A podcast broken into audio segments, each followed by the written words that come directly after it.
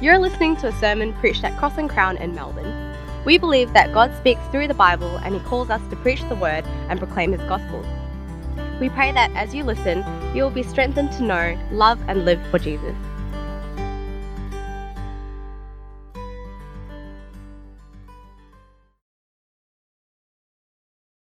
Gracious God, we ask um, for your help that your Spirit might give us open hearts and open minds to receive your word this day. Do these, do these things so that we might see the urgency of judgment, but also uh, the opportunity that we have to find salvation in your great promise through Jesus Christ our Lord. Amen. Well, I did say, you know, I spent the last 10 days away, and it is actually quite good to be back. Now, as I said, for those of you who don't know, of all places, I was up in Sydney for the last 10 days. And I'm going to say something pretty controversial, something that I know some of you will not like, especially being very proud Melburnians. I, I actually kind of like Sydney. Uh, it, it is a, I know, Naomi, I see your face, right? I know. I knew that's how you'd feel. And as a Melburnian, I'm not supposed to say that. I'm supposed to say that Sydney people are rude and the city is disgusting, or as they would say, it's really chat, whatever that means.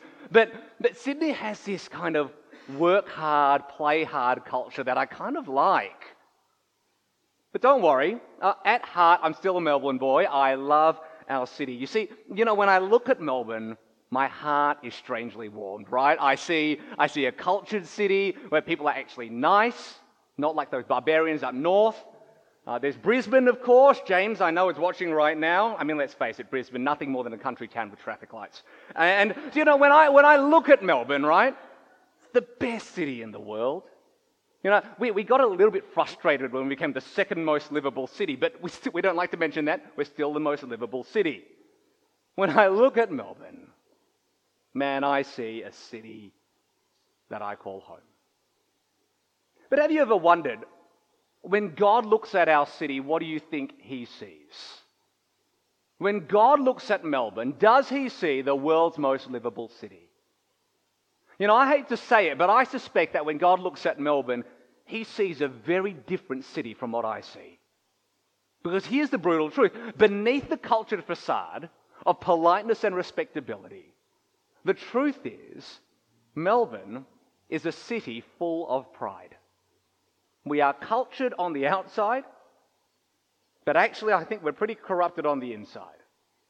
I mean, we walk with a superiority in our struts, but we, we hide a sinfulness in our hearts. You see, for all our culture and all our charm, here's the truth Melbourne is a city under judgment. Last week, the Lord came down. He looked at Sodom, and what did he see? He saw a city of sin. And now, in Genesis 19, he comes to destroy that city in judgment. And we look at the city of Sodom and we wonder to ourselves, well, what will God do with our city? Will he destroy Melbourne in judgment as well? And if he comes in judgment against the city of Melbourne, the city which we love, what hope is there for us? Is there a way for us to escape the judgment of God?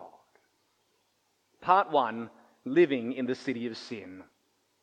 Well, what does it look like? What does it look like to live in this city? Now, in Genesis 19, if you read Genesis 19, right, we might get the impression that Sodom, it's a bit like Gotham City, right? I mean, not a good place, like a lawless city ruled by criminal gangs.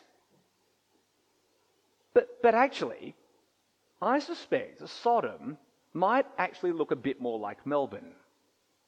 Think back, right? Genesis 13:10, Sodom was described as being as beautiful as the Garden of Eden.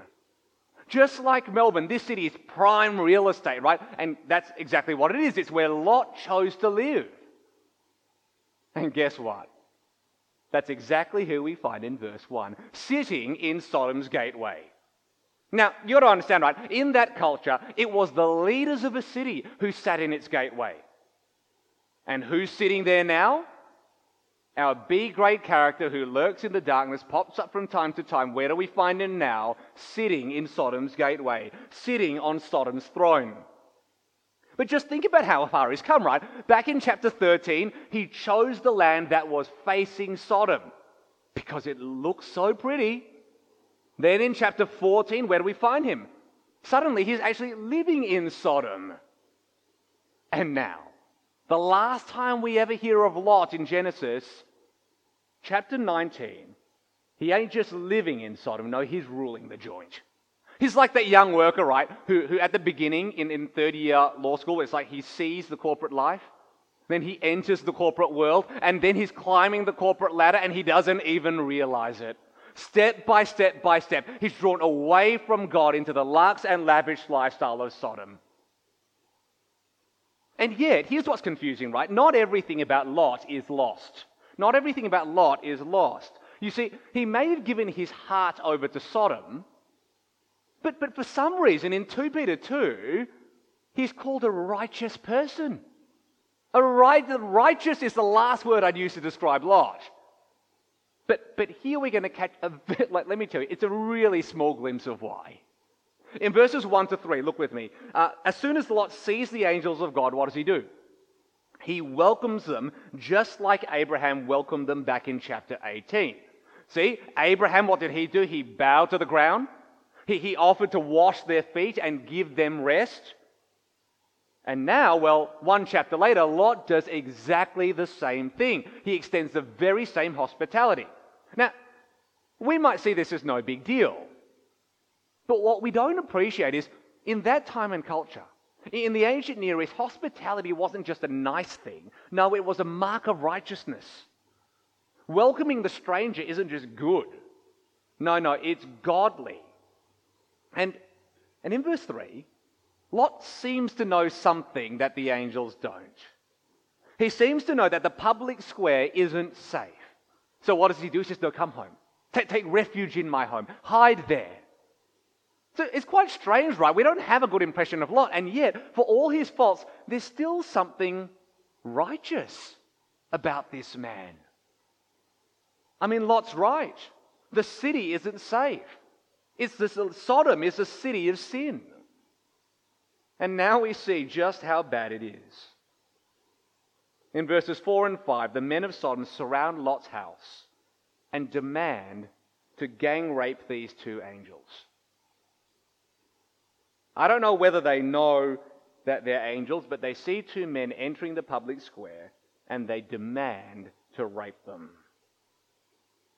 They're like long term prisoners, sexually deprived who are preying on that newest inmate. And can I tell you, this is not about love. This is about lust and power, pure and simple. You see, the sin highlighted in these verses is wanton sexual promiscuity wanton sexual promiscuity. And yes, it includes homosexual activity. I love Melbourne. And our city deeply cares about the rights of, of, the LGBTI community. And can I tell you, there's a lot to be commended about that. There's a lot that's right about that. But it is the case that when the average Melburnian reads this chapter, reads this condemna- condemnation of homosexual activity, it sounds pretty hateful, doesn't it? It sounds pretty offensive to equate homosexuality with the sort of sexual violence we see here in Sodom. But can I invite you to take a step back for a moment? In these verses, God is saying that all of us, gay or straight, are actually sexually broken, without exception. Without exception. It sounds quite shocking in a really confronting chapter, but all of us, without exception, are like the men of Sodom in whatever form it take for in whatever form it might take for each one of us. All of us are consumed by wanton sexual promiscuity. Now, please don't mishear me. Please don't mishear me.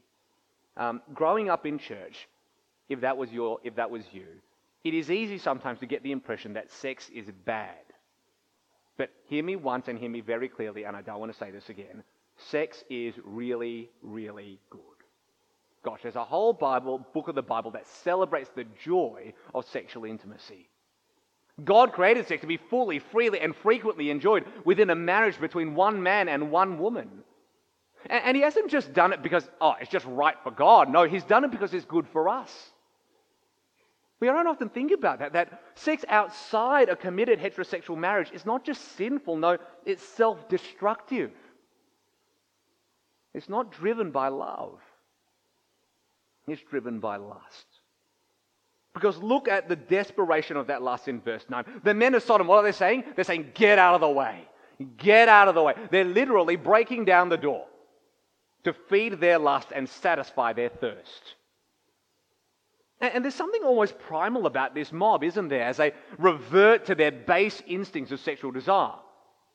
And it's not just one or two men. No, this sexual revolution in verse 4 is gripping the men of the city, both young and old, the whole population. This is not individual sin. No, Sodom is a city consumed by lust and corrupted by sin. It's a terrible place. So, what does Lot do? Well, he does, thank God, what is right. Plus one to Lot. He hides his guests, he protects them from the attacking mob. But you all know what's coming next, don't you? I mean, before we even think about praising Lot for his so called heroism, just look at how he does it. I've got to say, the, reading these verses make me cringe inside. This is what he says Don't do this evil, my brothers. Look, I've got two daughters who haven't been intimate with a man. I'll bring them out to you, and you can do whatever you want to them. However, don't do anything to these men because they've come under the protection of my roof. It's like, what the hell, right? Like, I know I'm not supposed to, I was in Malaysia, I accidentally said, what the hell, but you're not supposed to say that. It's like, what the hell? I mean, what the heck, right? But here, it's justified, right? Like, what the hell, right? Like, what kind of sick father are you? What kind of dad offers his daughters to be gang raped by a violent mob? I mean, I don't care how good your intentions might be. Whatever this hospitality crap is, no one cares, right? I don't even care about your cultural proclivities. It doesn't matter. That is messed up. The Bible doesn't shy away from how grotesque this is. And let's be clear just because the Bible recounts an event, it doesn't mean that it endorses it. No, we're supposed to read these words and recoil in disgust. We're supposed to see that, okay, sure, there might be some remnants of righteousness in, that, in Lot, but no, otherwise, Lot has been thoroughly corrupted by the sin of Sodom. No, no, this toxic culture, the toxic culture of this city of sin, has seeped into his moral bloodstream. The city, so depraved that it has corrupted even one of God's own people. Oh, I know. We read this chapter, right, and we think to ourselves, what kind of place is that? Thank God. Thank God Melbourne is nothing like Sodom. But is it really? You see, I suspect that our city is more like Sodom than we care to admit. Just think about it.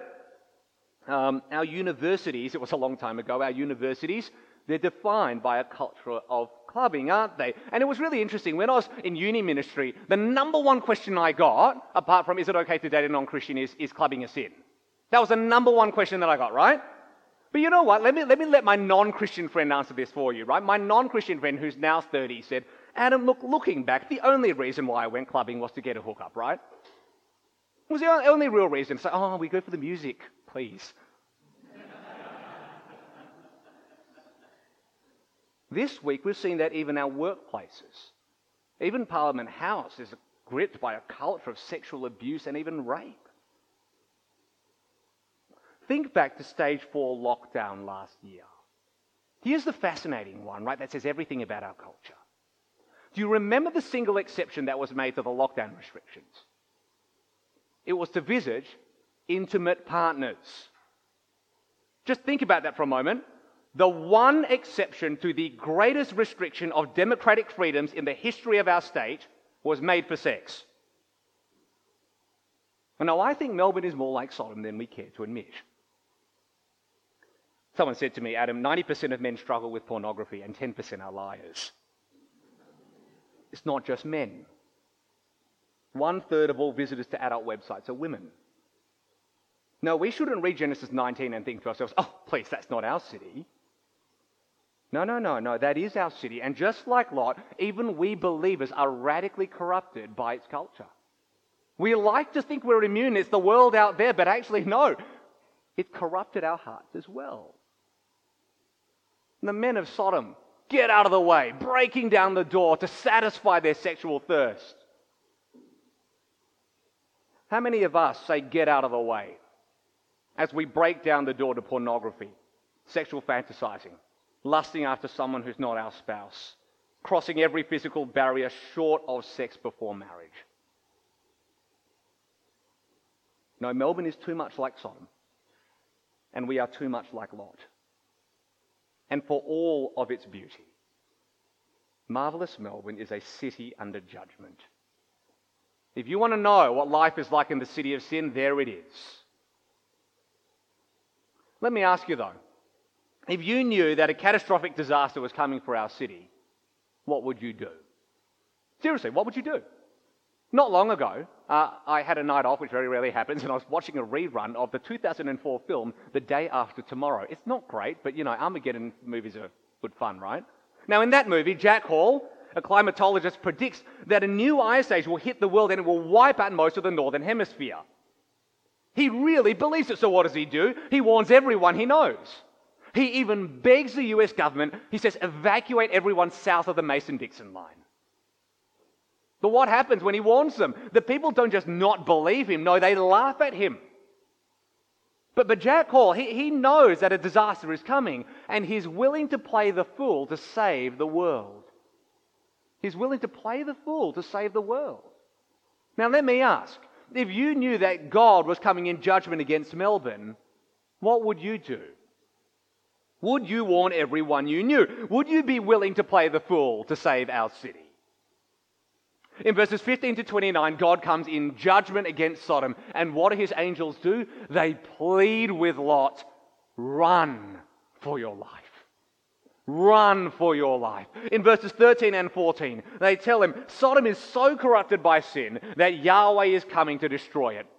And anyone who remains will be swept away in the punishment of the city. They'll be caught up in the judgment of God. And just as they say, verse 24, out of the sky the Lord rains on Sodom and Gomorrah, burning sulfur from the Lord. God is literally scorching the earth. He is literally salting the earth so that this land will yield life no more. No, this place will be a place of eternal death. This, friends, right here, is a picture of hell. A place of eternal fire and judgment where no second chances are on offer. It's a shocking picture, isn't it? This is the most un PC sermon you'll ever hear. But let's face it, the severity of God's judgment matches the severity of Sodom's sin. God totally devastates a city that is totally depraved. You see, we, we need to understand God's judgment, it's never disproportionate and it's never unjust. And we see the severity of Sodom's sin. We recoil in horror at what Lot could have done. And suddenly we get it, don't we? We recognize the rightness of God's wrath. You see, living in a city of sin is living in a city under judgment. And yet, and yet, in his wrath, God remembers mercy. In his judgment, God extends grace. He provides a way of salvation, He provides a way out. Look at it, four times, not once, not twice, not three times, but four times in this passage, the angels are literally begging Lot to get his family out of there. Verse 12, get them out of this place. Verse 15, get up, take your wife and your two daughters who are here, or you'll be swept away in the punishment of the city. Verse 17, run for your lives. Don't look back and don't stop anywhere on the plain. Run to the mountains, you'll be swept away. Verse 22, hurry up, run to it, for I can't do anything until you get there. Friends, can you hear the urgency of their plea? God is coming to judge this city. Get the hell out of here. In his righteous judgment, God provides a way out. He offers a shelter from the storm, a, refuge from his wrath. You see, we need to understand God, yes, he judges the wicked because he is holy. But he takes no pleasure in the death of the wicked. No, the holy God who judges sinners is the merciful God who offers salvation. We need to read this. Yes, I know it's hard to see anything but judgment here, but can you see that God is pleading with us? Not once, not twice, not three times, but four times. If you're not a Christian, God is pleading with you flee from my judgment. Run from my wrath. In many ways, these two angels, they're preaching the gospel, aren't they? They're proclaiming a message of salvation, salvation anchored in the promises of God. Just think about it. Why in the, why in the world would the Lord offer a way out for Lot? Why Lot? Well, it's clearly not because he's good. No, gosh, he just offered his two daughters to be gang raped by a violent mob. No, God doesn't offer salvation because Lot is worthy. He offers salvation because God is faithful. In verse 16, it's because of the Lord's compassion. In verse 18, it's because of his great kindness, literally, his grace. God offers a way out for us, not because of our goodness, but all because of his grace. It's because God keeps his promises. Look at verse 29. So it was. So it was. When God destroyed the cities of the plain, he remembered Abraham. Isn't that beautiful? He remembered Abraham and he brought Lot out of the middle of the upheaval. I remember Abraham and I bring you out of the judgment. I remember my promise to save your family. And now here I am delivering on that promise to save Lot. It's God's promise. God's promise that guarantees His grace to the least deserving. And as we look at the judgment of this city, friends, we are actually seeing a picture of how God will one day judge our city. I hate to say, I love our city, but Melbourne is a city under judgment. In 2 Peter 2 6, we read that the destruction of Sodom is an example of what is coming to the ungodly. You see, when we read this, we're seeing a precursor of God's judgment of the world. Just as Sodom was judged for its sin, one day Melbourne will be judged for ours. And just like Sodom, the judgment that awaits our world will be a lifeless eternity of fire and sulfur. And anyone who does not run from sin, anyone who does not run to God, will be swept away in the judgment. If you want to know the core truths that Genesis 19 reminds us of, here they are. Heaven and hell are real, the time is short, and Jesus is returning. And when Jesus comes to judge the living and the dead, everyone who does not trust him as their king will face an eternity far worse than Sodom. Can I tell you, I turned to Genesis 19 and I thought, oh, I should have stayed in Sydney. One more week. But if you knew, if you knew a catastrophic disaster was coming for our city, what would you do? Would you stay silent out of fear of looking foolish? Or would you play the fool to save the world? Because in this sea of judgment, friends, God does provide a way out. Sodom's destruction need not be our destiny. The holy God who judges the world, He is a merciful God who saves His people. And just as He provides a way of escape for Lot, friends, I want you to know He provides a way of escape for us. It's through the very same promise. The promise He made to Abraham, He fulfills in the death of Jesus. God promises to save His people. Now He fulfills His promise to save by sending Jesus to suffer the destruction of Sodom in our place. Jesus who shields us from that judgment. If you're not a Christian, I know this, is a, this message is not easy to hear. But can I ask you just for a moment to put yourself in our shoes? If you believed that God was coming to judge our city for its sin, what would you do? I mean, surely you'd warn us, right? Surely you'd play the fool to save the city. Well, let me, if you'll indulge me, let me play the fool right now.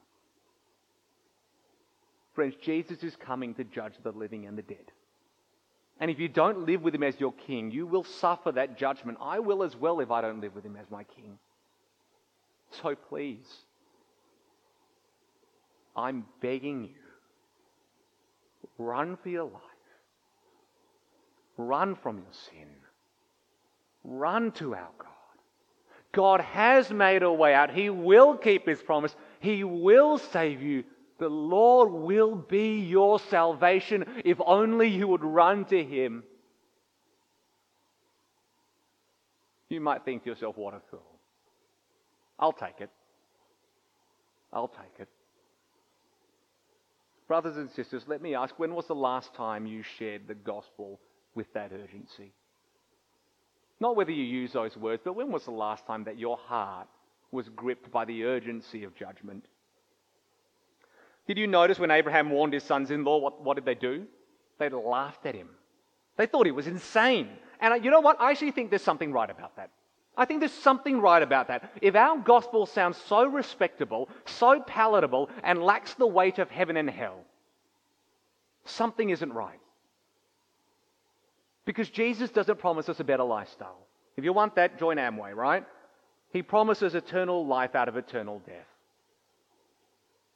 To share the gospel is to sound the alarm that heaven and hell are real. The time is short and Jesus is returning. So let me ask one more time. When you look at our city, what do you see? When you look at our city, do you see what God sees? Do you see a city under judgment? A city that desperately needs the saving gospel of Jesus. Do you plead for our city? Do you pray for our city? Do you weep for our city? Does your heart break for our city? Or are we like Lot and his wife? Too captured by the city we're supposed to save. You know, I actually think the greatest tragedies of this chapter, and actually all of Genesis, are found in its smallest phrases.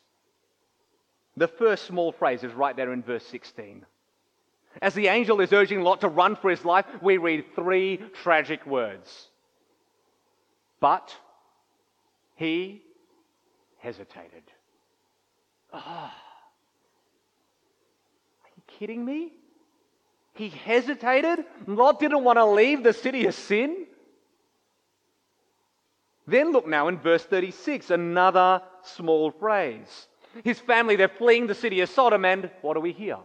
What do we read? Lot's wife looked back. She longed for the city that had captured her heart. She'd rather die in the city of sin than live in the city of God. Oh, it's terribly sad. You see, just like Melbourne, Sodom is pretty much the ancient Near East most livable city. But look at what the comfort has done. Look at what the livability has done. No, it's not just the most livable city, it's the most captive city that there could possibly be. We love to live in Melbourne. Have you realized that? When people leave, when people leave Brisbane, people are like, okay, right? But when people leave Melbourne, people go, why? Why would you do it? Flee Sodom? Why? Why would you do it? No, the city has imprisoned the heart of this household. It's blinded them to the severity of sin. It's numbed them to the urgency of judgment. You see, I actually think one of the greatest threats to evangelism is a love of comfort, and it's a love of our city. Because think about it, right? Why in the world would we want to save the world out of sin when we ourselves love living in it? How in the world can we call people to leave Sodom when our hearts are in love with Sodom? How can our hearts break for the lost when our hearts are captured by the world? It just doesn't make sense. We're pleading with people, flee from the world, flee to God. And our non Christian friends are going, Well, I know you look pretty comfortable there. Jesus warns us in Luke 17 remember Lot's wife. Whoever tries to make his life secure, there it is, that's what she was doing, trying to make her life secure. Whoever tries to make his life secure will lose it. And whoever loses his life will preserve it. Friends, if you want to find true security, if you want to escape the judgment, if you want to save our city, then can I tell you, here's what you do you throw your life away for the sake of the gospel. You throw your comfort to the wind and you join with us in pleading to the world and to our city run for your life, run from your sin, and run to Jesus. Over the last few years, I've been trying to understand. I've been trying to understand our city, right? I, you know how Paul in Philippians says, you know, of the Jews, I'm the first, a Pharisee among Pharisees. Well, among Melbourne kids, like, count me up there, right? Well, I've been trying to understand the besetting sins of the church in Melbourne. So, as a son of this city, I'm going to cash in my chips all in one go. And I'm going to tell you what I think our biggest problem is. I could be wrong. Now, I'm not talking about us here, but I'm talking about the church and Christians in Melbourne. I suspect that one of our greatest sins in Melbourne as Christians is actually that we are too much like Lot and his wife. We may profess a genuine trust in the Lord Jesus Christ. We may even act works of righteousness from time to time. But we are too much in love with our city. Oh, we love comfort and we lack conviction. I can tell you my critique of Sydney another time, right? I actually think it's the inverse. I suspect that in our city, we, we are simply not convicted of that one day when Jesus will return to judge the living and the dead. We're simply not convicted that unless we will run from their sin and run to his promise, they will be swept up in that judgment. I don't know about you, but that really burdens me. It breaks my heart. That's actually the engine that drives me each and every day to labor for the mission of God in this city. But I really worry that our besetting sin as Christians in Melbourne is we just don't feel the urgency of judgment. When we say Melbourne is the most livable city in the world, I wouldn't want to go anywhere else. That's not good. That is a spiritual problem. We love comfort and we lack conviction. We are not driven by the realities of heaven and hell. We are simply not willing to do whatever it takes to plead for our city to run to Jesus.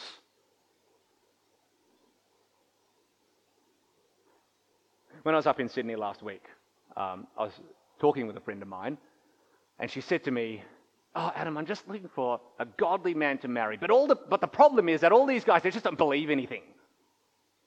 They're nice. But are they willing to sacrifice? What do they believe? Put something on the line. I pray that our church might be perpetually uncomfortable so that we might always see our city as it is a city under judgment and a city in need of a Savior. So here's my request of our church a humble, kind request. Why don't we commit ourselves to this cause? Why don't we learn to see our city as it really is? Why don't we commit ourselves to raising up gospel workers, bankrolling gospel ministry, planting new churches, evangelizing our schools, our universities, and our workplaces? Why don't we be driven and be gripped by that deep gospel conviction that God's promise saves us from God's judgment? Why not have the ministry and the message on our lips be this run for your life, run from your sin, and run to our Savior? Why not tell the world with every breath that we have, the Lord is coming as a judge, but the Lord is coming as Savior? He is our salvation. Will you? Will you commit to that cause with me? And I know when I ask that, you're all thinking, oh, that's a rhetorical question. No, I'm actually asking you in your hearts right now, or if you really want, you can say it out loud. Will you commit to that cause with me? Will we be willing to play the fool to save the city? Are we convinced heaven and hell are real, the time is short, and Jesus is returning? Let me pray.